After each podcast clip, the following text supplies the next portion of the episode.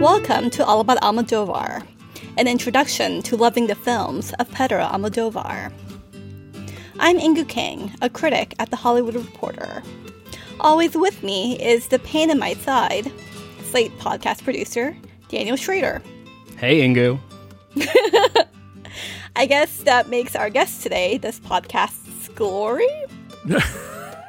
Alonso Duralde is the film editor at The Wrap and the host of almost as many movie podcasts as Almodovar has made movies.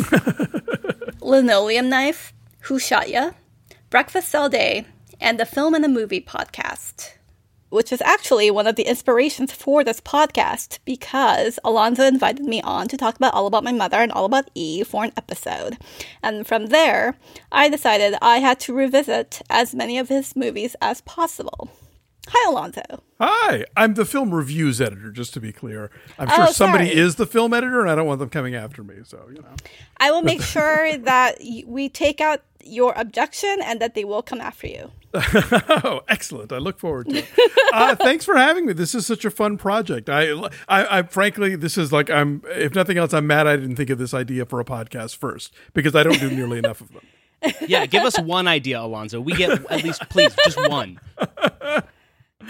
Uh, no, th- this is this has been quite the ride, and um, yeah, the, you, you, guys really you know picked an amazing filmography to dig through. There's so many uh, directions and and offshoots, and uh, yeah, you know he's he's my favorite living filmmaker, and and I think uh, by now y'all are as qualified as anybody to know exactly why that is. Yeah, and for all of the different directions they go in, they all seem to come back to the same place.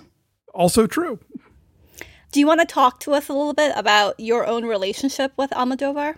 Yeah, I um you know, I, I, was in college in the 80s when his movies were starting to surface in the US, but uh, I was living in Nashville, Tennessee, and didn't have a lot of access to them. And then it happened that uh, the uh, Christmas of 88, New Year's 89, um, I was in Spain, uh, where my, my parents were born there. Um, you know they they emigrated to the U.S. in the 50s, and I'm the youngest of seven. We were all born in the U.S., but I still have. They were the only ones from their respective families to emigrate. So my aunts, my uncles, my cousins, they're all back in Spain. So every so often we go, and um, I had an afternoon to myself, which is a rare thing when you are when you have a large family like me, and there's all this group activity going on and I uh, went to a theater to see Women on the Verge of a Nervous Breakdown. And it had been playing for, you know, months at that point packed. I got the last seat, like on the second row, way on the side. I had never seen a Spanish movie without English subtitles, and I speak. I quote unquote speak Spanish. You know, I, I always say I defend myself on a solid fourth grade level, but uh, I, but I, I, got through the movie, and except for not knowing the word for eye drops, I followed the whole thing and loved it.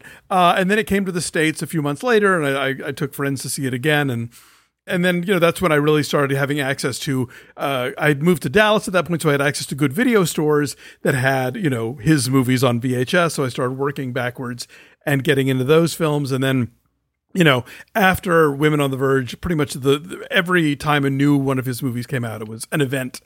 And so, uh, as somebody who is very sort of steeped in Spanish culture and queer culture and cinema culture, you know, he is like you know, I think everybody has that artist where you feel like, oh God, are you reading my diary? What is going on? How, that's totally what I would think about X, Y, or Z. So I have that feeling with his movies where it, it feels like he's he's speaking for me, to me, about me. He's not, but you know, it it it, it, it that's the feeling nonetheless.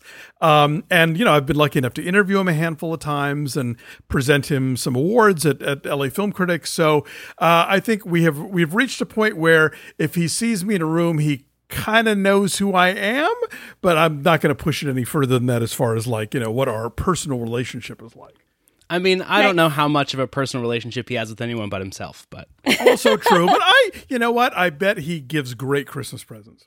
Oh, yes. But they're all like the way that like I imagine them is like fake Almodovar movie posters, like the one here for Sabor. Oh, what a beautiful movie poster! Oh, that's a great one. Oh, as long maybe he just gives everybody that Dolce and Gabbana limited edition toaster that is in this movie. That I was watching it in last oh, night with that. Dave, and he clocked it immediately. what a great toaster! I mean, I want everything in that apartment. It's just the best apartment. Oh, for sure. Even the Pokemon lamp. Oh yeah, love the Pokemon lamp. I think it's maybe my favorite apartment of his yet. The, those Yes. sliding glass doors to the kitchen with the white rectangles. Oh yeah. It's actually funny you say that because that apartment in Pain and Glory is intensely modeled after Almodovar's own apartment. And Antonio Banderas plays an Almodovar stand to such a degree that the actor is wearing some of the director's clothes and even shoes in this role. Clothes and shoes, which I'm sure Almodovar never washed again. So today, we're discussing Pedro Almodovar's most recent movie as of recording this podcast 2019's Pain and Glory. I always knew we would end the podcast with an episode dedicated to this movie, not just because it's his latest one, but because it feels like the story that the director has been working toward making for the last 40 years. Uh, I told Daniel at the start of this podcast that he was not allowed to watch Pain and Glory until the very end of the podcast because I am a control freak. and also because it's the kind of autobiographical work that has so many echoes and allusions to his life and his past work that your experience is just going to be richer the more you know about Almodovar. Pain and Glory stars Almodovar's career long male muse, Antonio Banderas, who plays Salvador Mallo, a director with writer's block who is heavily based on Almodovar himself. The film is Banderas' seventh with Almodovar, and the actor delivers a masterful performance that got him a Best Actor Oscar nomination and a Best Actor win at Cannes. Alonso may disagree with me, but I would argue that Pain and Glory also represents an artistic comeback for Almodovar, who had a relatively creatively fallow period after 2006's Volver, which was followed by Broken Embraces, The Skin I Live In, I'm So Excited, and Julieta. Like many of Almodovar's later films, it's a narratively complex work in which Almodovar explores how an adult came to be who they are. And in this case, that adult is himself. So, Daniel, what happens in the extremely summarizable Pain and Glory? Well, um, so uh, the film opens on a young boy at the river with four washerwomen, one of them being his mother, played by Penelope Cruz, and swiftly jump to a shot of that young boy as an old man, Antonio Banderas, in a pool. Much of the film moves between his childhood, featuring Penelope Cruz, and current day, where he's dealing with all the aches and pains of old age. After getting out of the pool, he runs into Zulema, played by Cecilia Roth, an actress he worked with in the past, who asks how he's doing and mentions Alberto Crespo, played by. Alonso, can you help me out here? Uh, yeah, it's uh, Asier Etxeandia. And I, I speak Castilian, so I may well have butchered that name as well. Great. Well, make sure they come after you and not me. Everyone's after me. Alberto is an actor who starred in one of Salvador's most famous works, Sabor, before having a 32 year falling out. And he and Alberto reconnect because the Cinematheque has remastered Sabor and wants the two to present a screening of it. While at Alberto's home, Salvador decides to indulge for the first time in heroin. They develop a new drug fueled friendship, and after blowing the premiere off, part ways again because Salvador can't help being dramatic. To repair things and get connected to Alberto's heroin dealer, Salvo offers to let Alberto perform Adiccion, a short story he's written about his past. During one of the performances of Adiccion, Salvador's former lover Federico wanders into the theater by chance to watch the monologue, a recounting of his and Salvador's early years and the difficulty Salvador had dealing with Federico's heroin addiction. After the show, he appears at Salvador's doorstep, and the two have a heartbreaking conversation where Salvador learns of Federico's family, but the two part ways as friends with a passionate kiss and a gentle grope. Once Federico leaves, Salvador gives up the heroin and decides to take control of the chronic pain plaguing him, calling his faithful assistant Mercedes, played by Nora Navas, to book a doctor's appointment. Or a series of them, actually. While dealing with the doctors, he recalls his mother's final days and reminisces on their last few conversations. Throughout the film, we glimpse flashbacks to Salvo's childhood, seeing him and his mother move into a catacomb style home, his refusal to become a priest, and his passion for learning and teaching when he, as a nine year old, starts teaching math and writing to Eduardo, a local man who trades the lessons for work around the cave home. And we should note is maybe around 20 years old. He's like a newlywed in the town. His past and present finally merge when his older self finds a photo of a painting of him as a child painted by Eduardo, Eduardo on the day of Salvo's personal sexual awakening, where he witnessed Eduardo in the nude. He and Mercedes drive out to the gallery that has the painting, which he purchases, and where he finds a years old letter written on the back to him from Eduardo, which continues to inspire him to make his next film, El Primer Deseo. So, this sounds really bad, but the filmmaker I kept thinking about while watching Pain and Glory was actually Woody Allen. Because Woody Allen is someone who cannot ever get out of their own head and then sort of gives you these like visions of diminishing returns. And Almodovar similarly uh, cannot get out of his own head and yet is sort of able to create this thing that feels new and yet really familiar at the same time. Um, I don't need to insult Woody Allen in order to praise Almodovar. Almodovar like stands on his own, but that was sort of like there's so much in this movie that's sort of what we've seen before, and yet there's something about this movie where all of these elements sort of feel fresh again. Well, you know, I, I think in the same way that he had to get the flower of my secret out of his system in a way to do all about my mother. I, I, sort of feel like Broken Embraces was the warm up to what he winds up doing here. I, I I will disagree that the, that the entire period was fallow. I think that uh, Skin I Live In and Julieta are both great films and have a lot going on that are really fascinating. Uh, obviously, it's very easy to pick on. I'm so excited, which as the movie you want to make after the skin I live in. I totally get it. Uh, and and I personally am not in love with Broken Embraces, but I think that it does set him on a path of looking at his own career and looking at his own life story. Uh, and I think he's able to do that much more directly and more honestly here.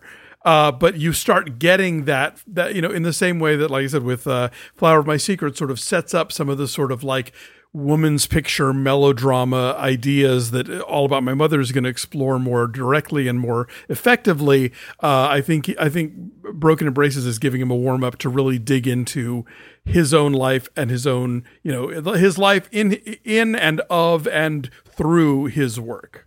Can you uh, talk a little bit about what specifically in broken embraces for people who haven't seen it well, yeah, Broken Embraces is is a is about a filmmaker who gets involved with an actress who's played by Penelope Cruz, a uh, bad who, actress. Right, and she is involved with like this sort of gangster type who's underwriting the movie, but then after the director and the actress fall in love, the gangster rather than shelve the movie like sabotages it. And like they they edit together like alternate takes and they they just they screw it all up in post so the movie becomes a flop. But the filmmaker eventually tries to sort of you know reconstruct the movie the way it was supposed to be as a tribute to her. Uh, and the movie that penelope cruz is making in Broken Embraces is very clearly supposed to be uh, uh, women on the verge of a nervous breakdown, down to like set and costume, you know, choices that are being repeated. So, like, I don't know specifically if we can say which movie Sabor is supposed to be because we don't really see any footage from it. We just see a really cool and evocative poster that it has, but it is very much when I interviewed Almodovar about this movie, and I, I, said, "So this is about a blocked filmmaker. Like, what week was that that you felt blocked? Because you're like really prolific."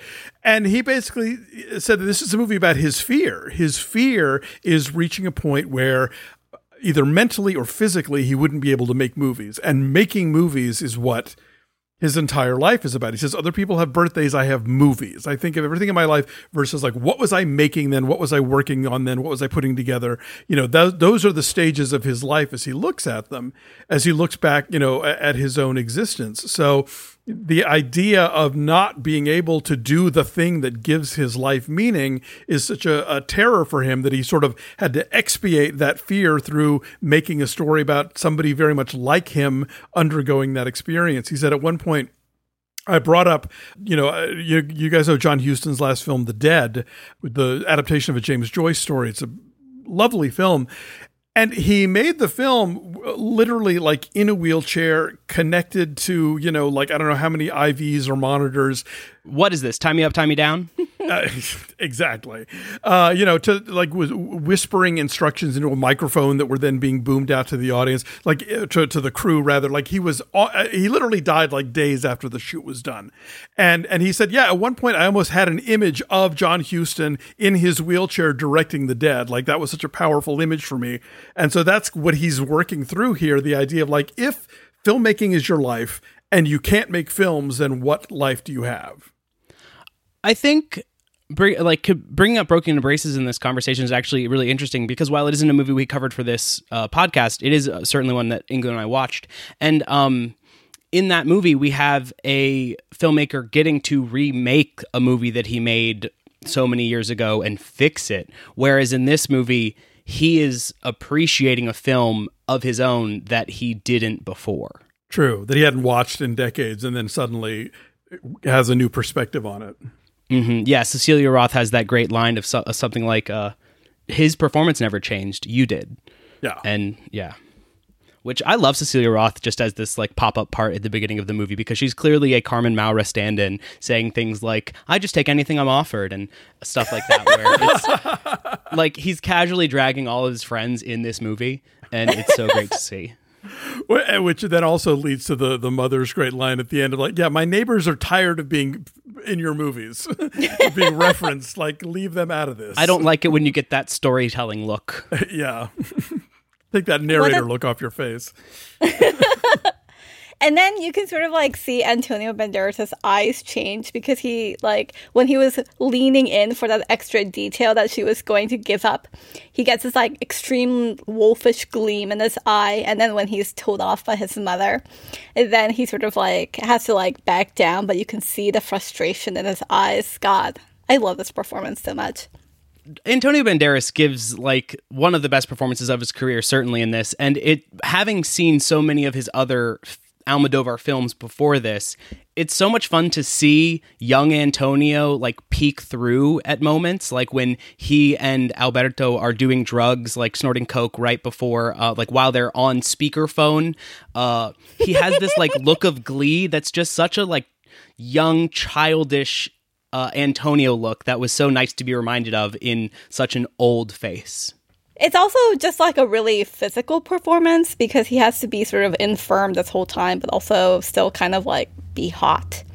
Um, yeah, I mean Antonio I, will never not be hot. I was gonna say that's that's beyond his his ken. Sorry, there are things that are beyond you, Antonio Banderas.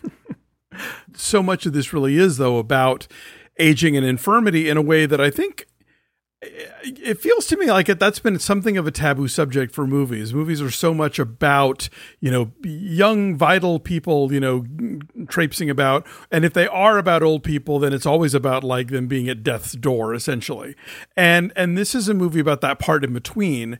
And I, remember it was interesting because, you know, this came out around the same time as The Irishman, which also I thought was a movie that kind of dealt with just you know the the failing of the body and the failing of you know and, and looking back at a life with regret. And you know uh, clearly here it's a, it's a much happier look back at at his life. But you know, I'll tell you, I, I'm in my 50s, and when I see, you know, Banderas put a pillow on the ground to to get something off the floor, I'm like, yep, I feel you. I've been there, you know, and, and, and that's not a feeling I get a lot in movies when it comes to issues like this. That they feel so immediate to the sort of just quotidian existence of uh, you know so many people. Yeah, I mean the opening sequence of um, what would you even call that? With all of the like um imagery of the body. I feel like oh. I was go- I was at like a trippy bodies exhibit or something. yeah, um, that's that's his first sort of animated sequence outside of credits in his career. And he goes, that's another thing I asked him about when we talked about it, and, and he was like, well, I didn't want to just have this litany, this list of, you know, ailments and problems. And so I basically just wrote the speech, gave it to this animator that I knew, and then, you know, Alberto Iglesias did the music for it. And it just, you know, it came together as something that was visually captivating, but then at the same time would get convey necessary information to the audience it, it made me both think that A, oh God, I'm 31, my body's breaking down, isn't it? And B, of course, Pedro's a hypochondriac. it does scan. Uh, I mean, you know, I think he is somebody who lives inside his own head a lot, and so that probably is part and parcel of what that experience, you know, results in. Uh, but I love how, it, it, in the same way that you know he uses all that sort of 1960s fashion magazine imagery in the opening credits of Women on the Verge of a Nervous Breakdown, so much of the body stuff in this sequence is so like old medical textbook. You know, like if anything, at, at its most modern, it's it feels like going through like one of those early Disney, you know, journey through the human body kind That's of that's exactly what it know? is. Yeah. Yeah. It's not until the end when he actually starts going to the doctors, like he gets his CAT scan, where you see those really contemporary wall size blow ups of, you know, like joints and cellular, you know, formations or whatever that feel very contemporary. But everything in that montage feels very like, you know, ye old anatomy book. It's Almodovar's version of like the Magic School Bus, where like you go inside his own body. I did like the fact that I mean, there's so many. We talk about movie tropes. There are so many annoying movies about like how mental illness or even just suffering is this stimulus toward art. And it was so refreshing to have this version of like a director who was like, you know what, I'm suffering and therefore I'm not working. And that's sort of like the logical sequence of things. I don't know what you expect. Well, I, think that a lot of, and this is, we're definitely going to get into this more deeply, but I think that that one of the differences of pain here is that he he's so caught up in physical pain and like his own like aching and ailments that he's forgotten like it's or it seems it feels like he's forgotten much of the emotional ache that has driven a lot of his work. And that through his uh reconnection with Federico and his remembrance of his sexual awakening he's reminded of both the thrill and joy of what like drove him to make these works all about desire, but also the pain that drove him to make them as well. I was saying, and then also resuscitating, you know, the addiction story. I think also gives him that window where it's like he he says this thing. I wrote it to forget it, you know, like as though he were he were expurgating that from his body. But but knowing that it's being out there, even even though he hasn't gone to see it performed, all of that feeds into the the the narrative inside his head of oh yes, my youth, oh yes, the movies. I'm kind of surprised that we don't get a scene of the of young Salvador watching a movie outside. Like it's described so evocatively, but he, they never show it in the film, and that just seems like it would have been a no brainer to include. And maybe he didn't have to because it's described so evocatively. But that just it felt like a moment where you know we do get to see the clips of the kinds of movies he would have been watching then. But it, I don't know. I I wonder. I, I I didn't get to ask. I wonder if that was sort of a, a conscious choice. Yeah, maybe a film with brother and sisters Robert and Elizabeth Taylor. For instance, she could be darning his socks. Yes. How beautiful was like pastoral Spain in this movie? I feel like he almost always makes it look so good. And obviously, it's much more his nostalgia for the Pueblo than what it actually looks like. But you start with this like really, really idyllic scene of like these four women like washing their laundry, you know, like at a river, like it's like the 1700s basically.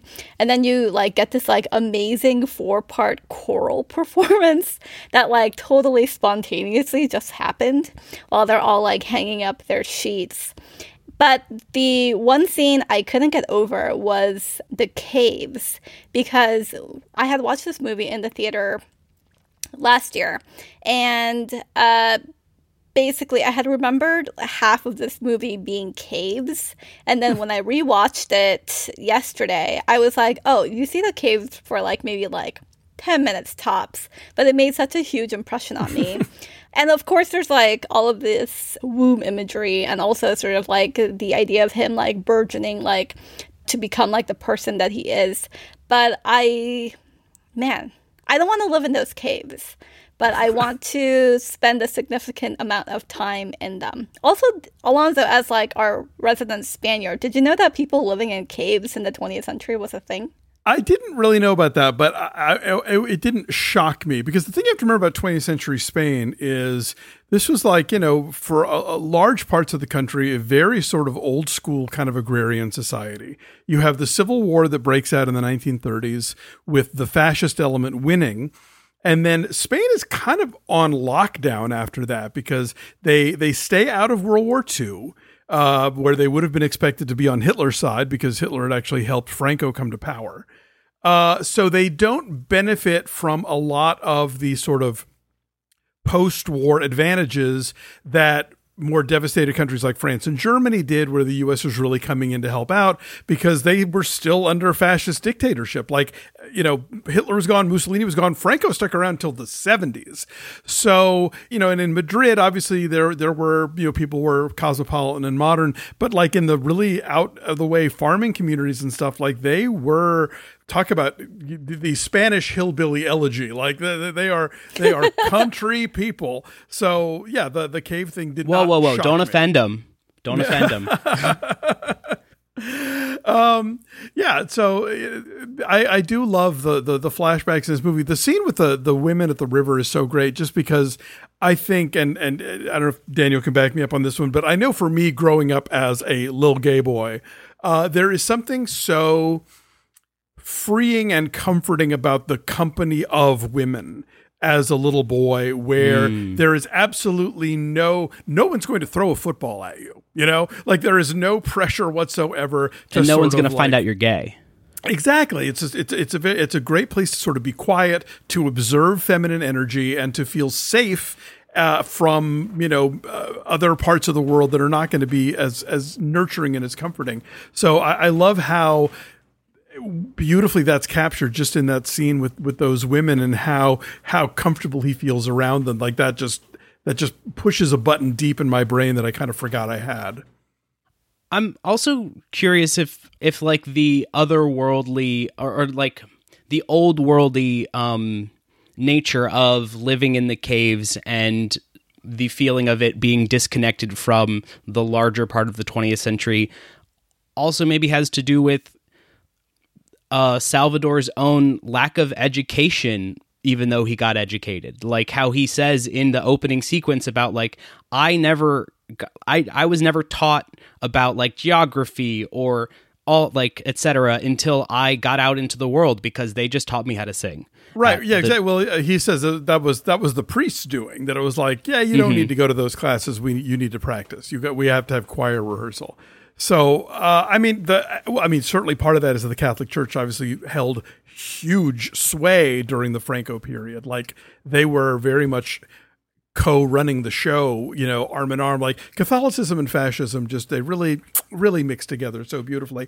Uh, and then, and in Spain, they they were they were the two like dominant cultural forces. So, you know, I mean, like okay, so for example, you know, the whole thing with the the the the, the album that he has with the movie stars in it. You know, movies did come to Spain, but they were very often uh, censored or sometimes like you know the the film adaptation of For Whom the Bell Tolls did not open in Spain until after Franco died in the 70s uh, because it was until they the, could ring the bell. Exactly, because it was about the Spanish Civil War from the side that lost, and so you know couldn't have that. Um, uh, you know, but so so I, I think it, also when I when I see the, the the kid being that obsessed with these movie stars who we may or may not have ever seen in anything I, I, another thing I relate to because I feel like very early in my life, before I even really understood what movies were or was, was watching them, I was already kind of obsessed with the idea of them. Like I would, I could tell you what was showing at all the theaters near my house when I was like four years old. You know, it, it's like when the girl in the Queen's Gambit watches one game of chess and just immediately sees it on the ceiling and understands the moves. That's how I think for some of us it is with movies, where we just get a fleeting glimpse of something. We're like that that please. I, I, I want more of that, please. Yeah, pockets of escape we can't even articulate. Yeah. I think that makes so much sense, though, especially if he's growing up in this tiny society and he doesn't really have access to the larger world. And this is his, like, one glimpse of a glimpse into a larger world. Sure. One thing I absolutely adored about this movie is his constant tension with his mom, where as much as he's really constantly comforted by her and she is this incredibly generous person, um, at the same time, she is someone who has sort of been maybe coarsened is a condescending word, but like she's someone who has only ever had to like think about like what was right in front of her. And she has this son who is constantly looking beyond her right? And that sort of starts at the very beginning of their life. That's like how what the foundation of that uh, mother son relationship is. And it sort of metastasizes, no pun intended, by the time it gets to like the end of her life. And it's sort of ironic that the son now like seeing that he wants to basically embrace the world constantly it comes back to her world in order to sort of capture some of it but ultimately what he wants to do is sort of like disseminate it out into like the world that is his. And she is still fighting him because she's like stop it. Like this is my world. Like this is my thing. And like you didn't want like a part of it like when you were a kid. So like i deeply af- I understand like her sense of offense at like him trying to sort of like appropriate what she feels he has rejected and just that bedside conversation between the mother and the son as their older selves. I think it's just one of the most beautifully and densely written scenes in all of Almodovar's filmography. He's always been this really brilliant writer, but there's sort of like this like very uh, writerly maturation in that scene. And it's one of those scenes that you sort of want to watch like five times in a row to try to like peel away at every layer. Yeah, uh, you know, I, I, think there is that that uh, that beautiful sort of push and pull where I, uh, the, that scene toward the end, that the last scene I think where they're where they're talking, or one of the last ones, where he says, you know, you would always say like, "Whose kid are you?" and you didn't say it with a sense of pride. You know, uh, I think that you can have, you know, uh, obviously everybody's experiences are different, but a lot of the best mothers that gay kids can have are the ones who defend them from the world, who protect them, who encourage their weird little obsessions, and you know, like are are there for them and support them. And I think at the same time, though, you're right. Like, if you are, if your life is nothing but hard work and like dragging the water in and, you know, uh, taking care of the house and doing other work because your husband's, you know, salary paycheck is coming and going, like, it is hard for you to then later fully embrace the notion of like, you know, thanks to me, you get to be this aesthete, but now I get to look at your life as an aesthete and be like, what is this even about? I don't get it and I don't understand it and I don't particularly appreciate it, you know. So it, it, it is there's a lot there's a lot rolled up in there, and and uh, that's another element of his world. Or I mean, you know, my my mother was always very supportive of my stuff, but I'm sure there were moments where she was like, "What planet is this kid from?" well, and that like in that final conversation that they have, um, which is so beautiful but so sad in a lot of ways. She kind of says like i i wanted to be a part of your adult life and i wanted to understand this. Like she she mentions that when they're in the hospital like she mentions knowing what autofiction is and he dismisses her and she's like no i like read an interview that you did and like she clear and she offered to like live with him in in madrid and he didn't want that because it wasn't his version of her that he like it wasn't his way. And so he is having to deal with the fact that like he thought he always was doing right by her by kind of keeping his like more drug fueled sexual life distanced from her when really she is in some ways communicating in that moment like i would have loved to have been witness to that even if i wouldn't have loved seeing it. Yeah and, you know the, that also ties into you know almodovar's life and career is so tied into the whole movida madrileña, which is the kind of post Franco explosion of. Uh, you know, uh, art, but also drugs, and also you know, ex- sexuality, and just all these different things that have been tamped down for so long by the fascists and by the Catholic Church you know, so like in this country, we have, you know, we talk about the 60s, you know, the 60s being this thing where everything blew up. And that the 60s did not really happen in Spain. It wasn't until the mid to late 70s where it even started, where people felt like, you know, there was this permission to, you know, live in a different way and not have to sort of face the wrath of the authorities. Um, and so, yeah, obviously for him, it's like as, as somebody who is kind of getting involved in this sort of burgeoning gay moment, or you know, um, among many moments that's going on in Spain, that he doesn't necessarily want to do that in front of his mom, you know, and she feels excluded by that, and she can never probably fully understand why because that was a movement because she's she's not doing heroin. Of. Exactly. One thing I love is that Almodovar, maybe, but definitely Salvador, has this sort of inability to love someone on anyone else's terms where he promises his mom like i will take care of you day and night. I'm going to take you to the village.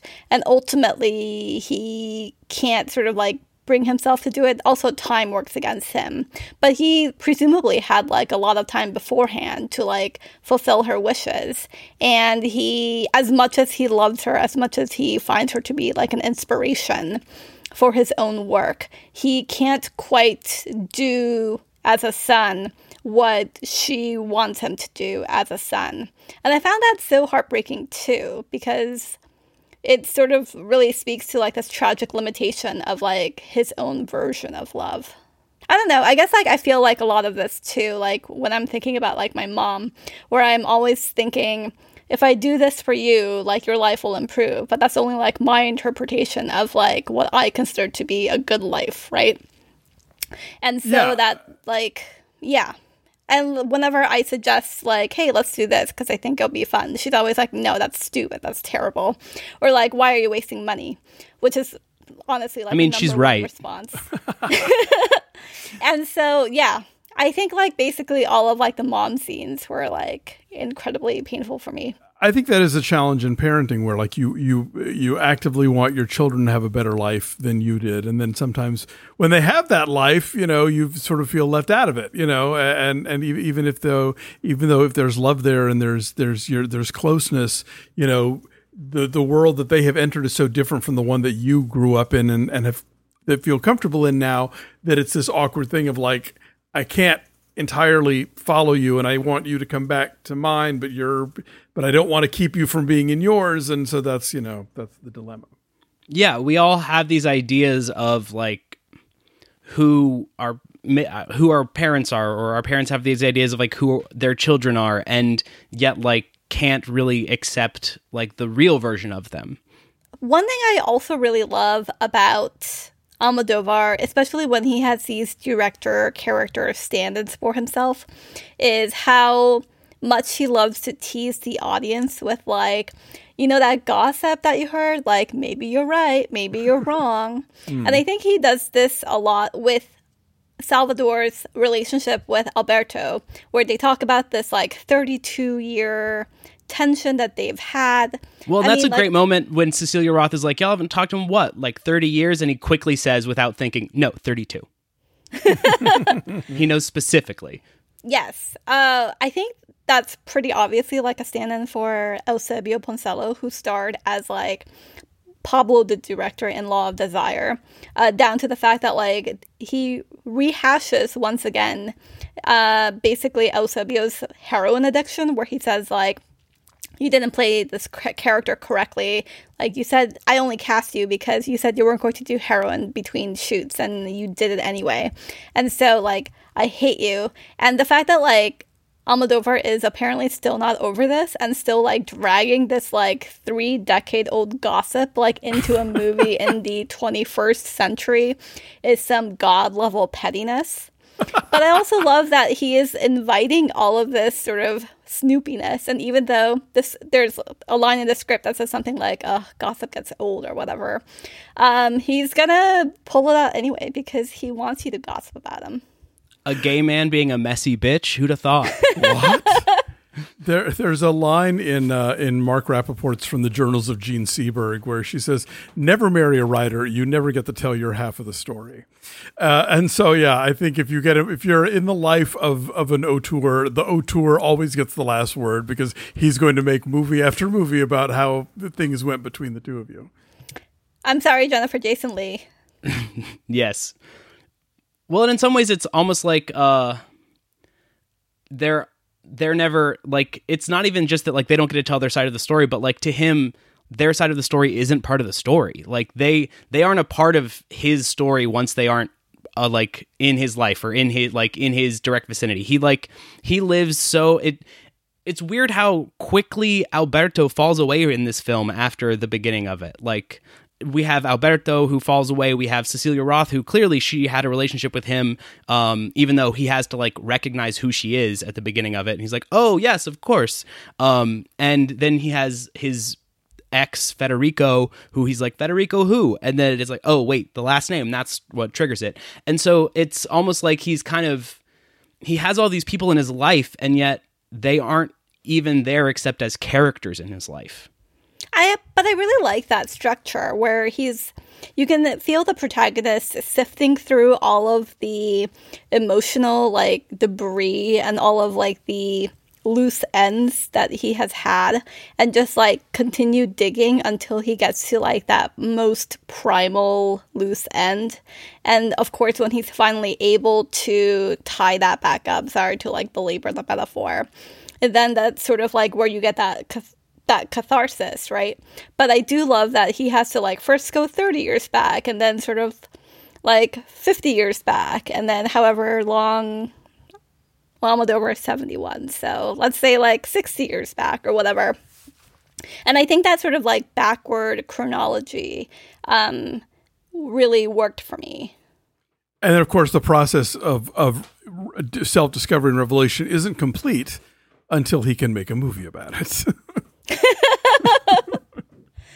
I mean, I guess this is jumping ahead, but I love that final shot so much oh, where you get like you get like a fake out ending, right? So like first you have sort of you have like the return of like the little boy version of Salvador and his mother, played by Penelope Cruz. They're back in the train station. She puts them up on sort of like this bench that essentially serves as as a pedestal, and she's obviously taken so much care like putting down the blankets and like mm. making sure he has like a chocolate sandwich to eat because even up. though they have Bread like nothing to Yum. eat they're still she's still going to feed them like a chocolate sandwich and basically like the mother and son like turn away from each other and you sort of just get like the gist of their relationship where they're so close and yet like they're back to back and then the shot like zooms out and you see that it's the making of a movie.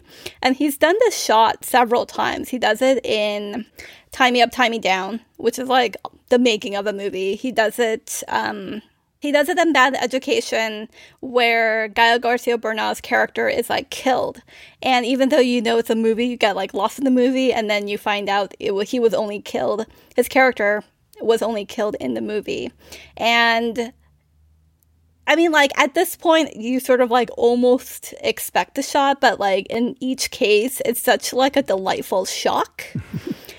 oh, um, you got me again, Penny. Well, and because in all of the other ones, he's telegraphed that like that is what's happening, so that we kind of get tricked into the film in spite of itself. Whereas this time, he tricked all of us until the end. He and like I kind of appreciate that because he was willing to hold off on that rather than have to keep showing his hand over and over, which he loves to do. Well, and sometimes you'll see a movie where, like, if, if it's a, about a filmmaker, the filmmaker will have the flashback that we'll see, which is the real version. And then at the end of the film, you'll see it being restaged with different actors and what's obviously a set, whereas the other thing was a, really a place. But because we're back in that same train station that we saw before in the film, and, we're, and it's Penelope Cruz and the little kid that we saw before, we have no reason to think that it's anything but a continuation of a flashback we've already seen, rather than the idea of, like, oh, no, no, that's Penelope Cruz playing, you know, the this guy's mother, yada yada. Yeah, I think we talked about this in our bad education episode, but I because I think he does this too again in that movie where he basically like reveals later on in the movie that what you saw earlier that you took to be the truth was actually all of fiction. Mm. Um, and so he reveals like the truth to be an artifice, and it's sort of like up to you to decide like how much of this should you take at face value versus this is like the interpretation of the person who made it. One thing that struck me watching this movie is how much his reminiscences are happen by chance and are just uh, these like passing inspirations that he can't even he doesn't even really know where they came from or how they happened. Like seeing the image of the painting that Eduardo did of him that just happened to be at a flea market in Barcelona that this guy bought and like posted like anonymously and then like all, all those things are just kind of well, random reminiscences. Yeah, the idea that Federico would just happen to wander into this exactly. theater that happened to be near the apartment that they used to share and see this show that's entirely about him. You know, uh, I, I, think that's very intentional. I mean, this is uh, uh among the many films that this has been compared to, if, among sort of like you know the great auteurs uh, this is this is kind of almodovar's wild strawberries you know uh, it, it is about somebody who is sort of uh, looking back at their life, and you know those that's not necessarily an orderly uh, function, you know, in, in uh, the way that one looks back stuff. It, it is always fragmented. It is set off by like, oh, the, I saw this thing on a shelf, and I remember the time that we bought it at the place, and the the other thing happened, and and yeah, you know, I mean, a lot of it is uh, thoroughly random, but the movie poster know, Sabor has a strawberry in it. There you go. There you go. I hadn't even made that connection, but yeah. So uh, you know, I, I think it, it it all scans, but when you stand back and look at it, yeah, it is just this sort of collection of, of random things. But you know, uh, sometimes that that just is sort of how it goes, and that's know, the artistic process. The the Jungians can call it synchronicity, you know, or it can just be random coincidence, or you know, in a terrible Hallmark movie, they'll call it a God wink. But in any event, uh, it just it is a thing that that just transpires, and so. Um, you know, I, I I buy it. I get. I think the older I get, the more your memories sort of like they you have more of them, but they're they're on the shelves a lot less tidily. I do think it's interesting that like basically he's as I said earlier, sifting through like the people who made him him, and I did enjoy that like basically what it came down to is it's his mom and then like two guys one of whom he did heroin with and the other one who awakened them sexually. Uh, by the way, uh, can we talk about that sexual awakening scene? Because that is. Oh, of course. Something like I really, really. It like re- so much of this movie reminded me of Bad Education, including the fact that like you have this like delayed letter that like after years and years and years like finds the person that it's supposed to go to. But one of the other things that I really enjoyed about both Bad Education and this is that that pang of like first love or, or like first arousal or whatever is like both so innocent and yet like definitively like erotic. Um, I also just love the fact that like I mean, like they attributed to like a sunstroke, but this little boy finds this man like so hot that he like literally faints. it's like Stendhal uh, syndrome. what is Stendhal syndrome? Stendhal syndrome is, it, it's, I think, supposed to be psychosomatic, but the idea that you are so taken with a work of art that you are dumbstruck. He's so overcome with the beauty of this this naked guy that he just that he he he, he loses consciousness. I mean, who wouldn't? It's it's a lot to take in. I definitely did. Um,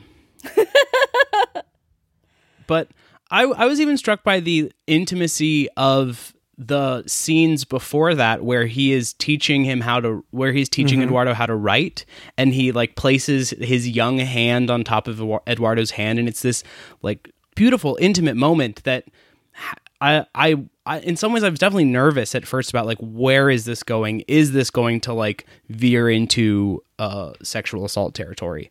And I I was relieved that it didn't, and that it it definitely appeared as if this young man Eduardo was kind of feeling some sort of like attraction or affection of some sort that isn't simply homosocial.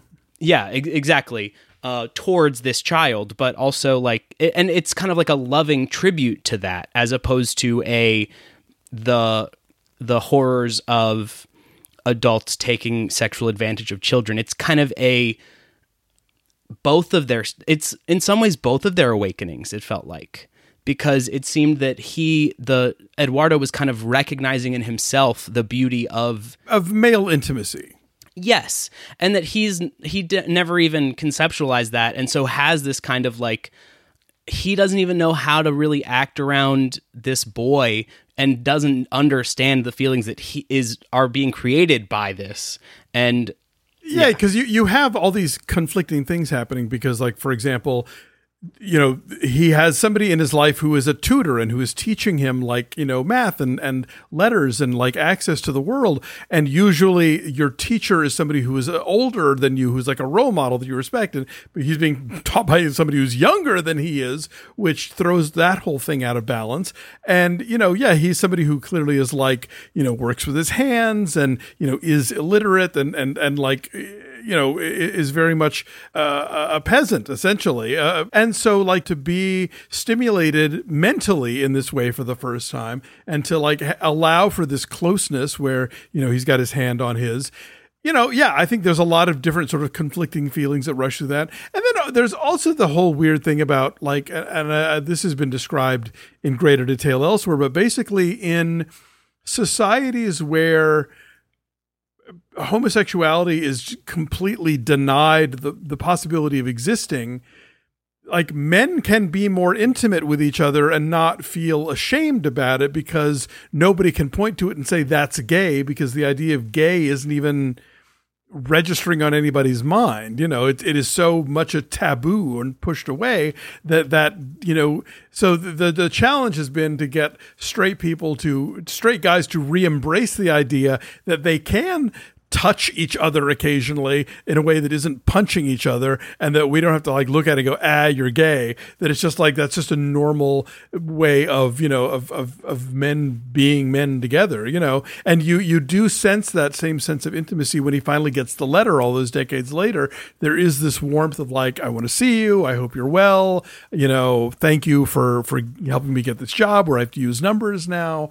Um yeah i mean there's there's a lot that's implied and off stay off screen with that but th- that's a really one of the rich relationships in this film but when you talk about the men who shaped menucheto i think you, you have to include federico in that as well obviously i think that the other reason why the relationship between the young Salvador and Eduardo is so like interesting and so poignant is because Eduardo is almost this cautionary tale, right? Like he's an artist, he's sensitive, and yet he's sort of like someone who doesn't have the opportunities, who who didn't yeah. get out.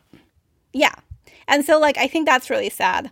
Um and like really moving and sort of one of the just like another aspect of that like mother sacrificing so much of herself so that like her son can get out into the world only for the son to then sort of like feel alienated from her and the gallery guy even says like these are artists who didn't even know they were artists yeah it's one of those things where like if eduardo was born to like a mother who could read who could like teach him how to read or if he was born like 15 years later or something then he could have had sure. this like completely different life I would love to also mention Federico and his conversation again because like for all that we have said the um the lost hope of Eduardo's artistry and skill.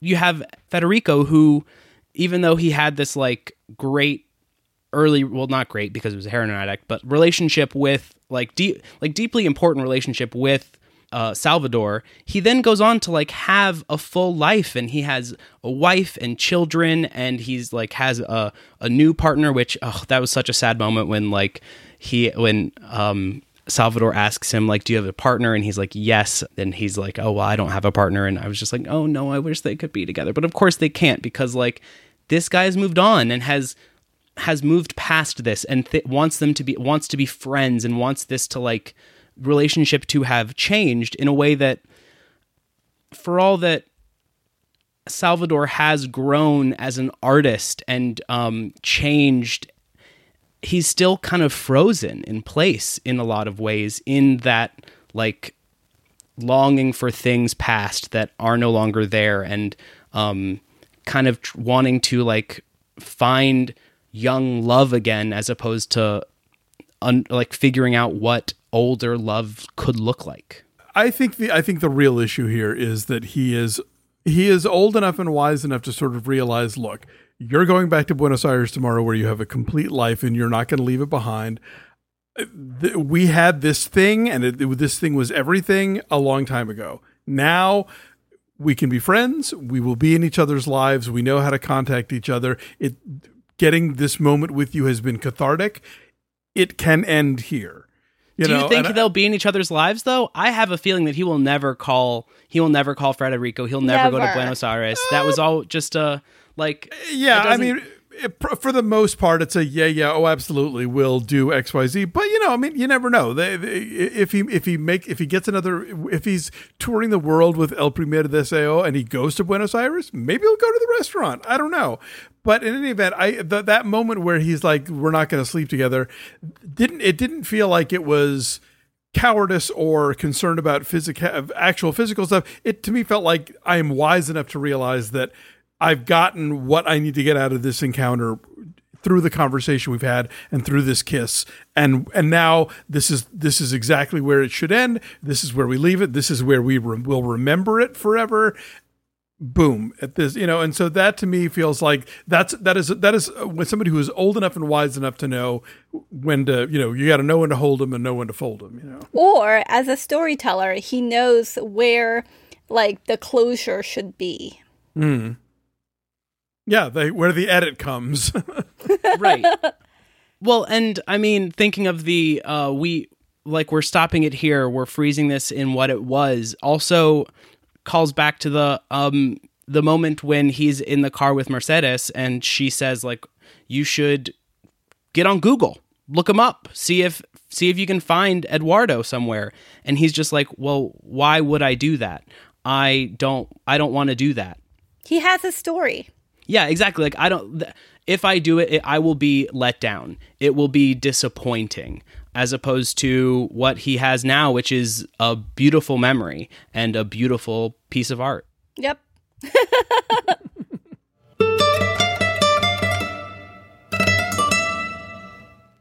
Now we've reached our closing segment in which we rank the Almodovar movies we have discussed so far, which are All About My Mother, Woman on the Verge of a Nervous Breakdown, Law of Desire, Tie Me Up, Tie Me Down, Talk to Her, Bad Education, Volver, and Pain and Glory. I'll go first. Uh, I'm still gonna stick with All About My Mother. And then, ooh. All right. I'm gonna do All About My Mother, Talk to Her, Pain and Glory, Women on the Verge. Oh no. Yes. Uh, Bad Education, Volver, Law of Desire, and Tie Me Up. I think my rankings are much uh, the same as yours, though we disagree on a few. But um, I've I've had to swap some stuff around. I Pain and Glory is the top. It's it. It's top of my list. Best movie I've ever seen. Want to watch it again and again. Followed by Talk to Her, Women on the Verge, All About My Mother, Bad Education, Volver, Law of Desire, and then Tie Me Up, Tie Me Down. But it's, I think, a pretty middle of the pack movie for me. Yeah. So, Especially after we saw Kika. and High Heels. Yes. Uh, I do hate a ranking, but let's see. Uh, okay, just off the top of my head, and you ask me tomorrow, and it'll be totally different. But uh, yeah, I would say all about my mother still is is the undeniable number one for me. Um, followed by, you know, Women on the Verge. Uh, Again, I think just because personally that was my introduction, so it's always going to be special for me.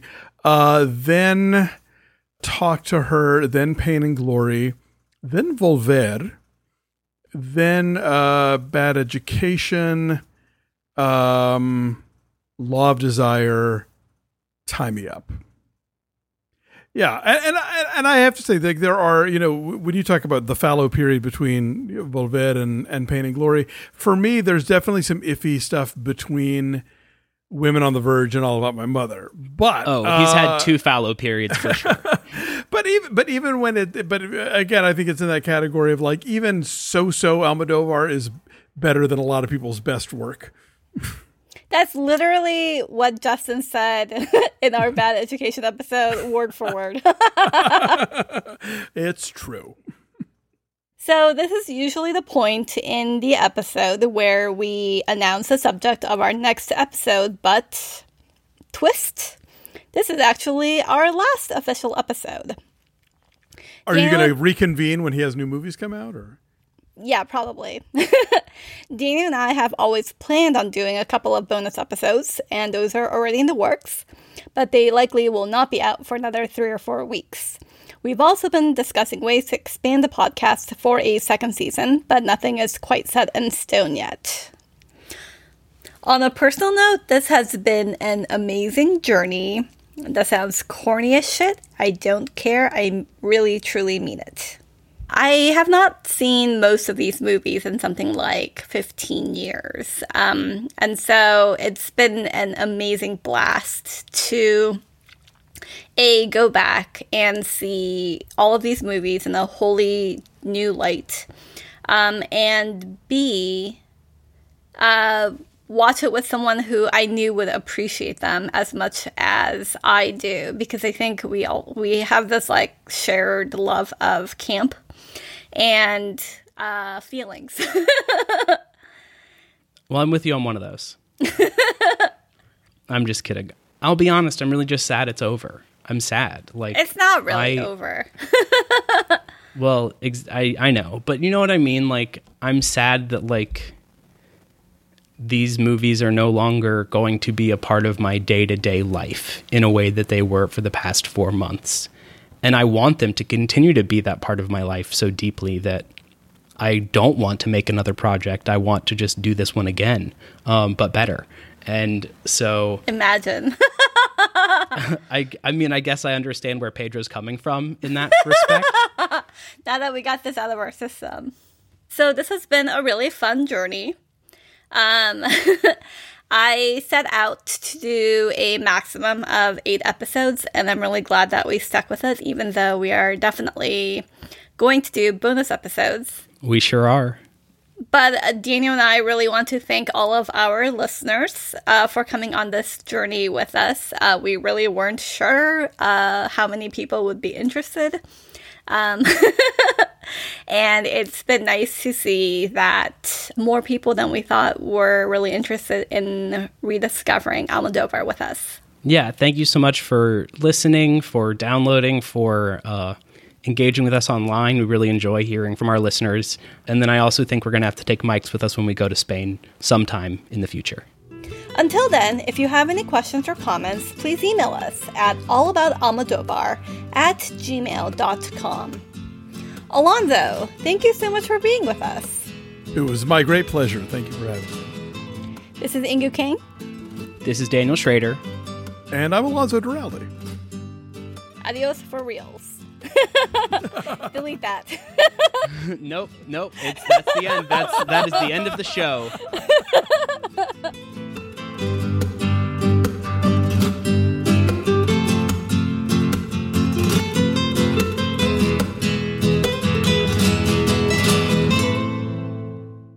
There's no better high-low combo than Almodovar and Housewives. Do you think that Almodovar enjoys the Housewives franchise? Would he watch the Real Housewives of Madrid? I believe I even made that claim on a previous episode of our show. Oh, I don't listen to our show. I know. I know.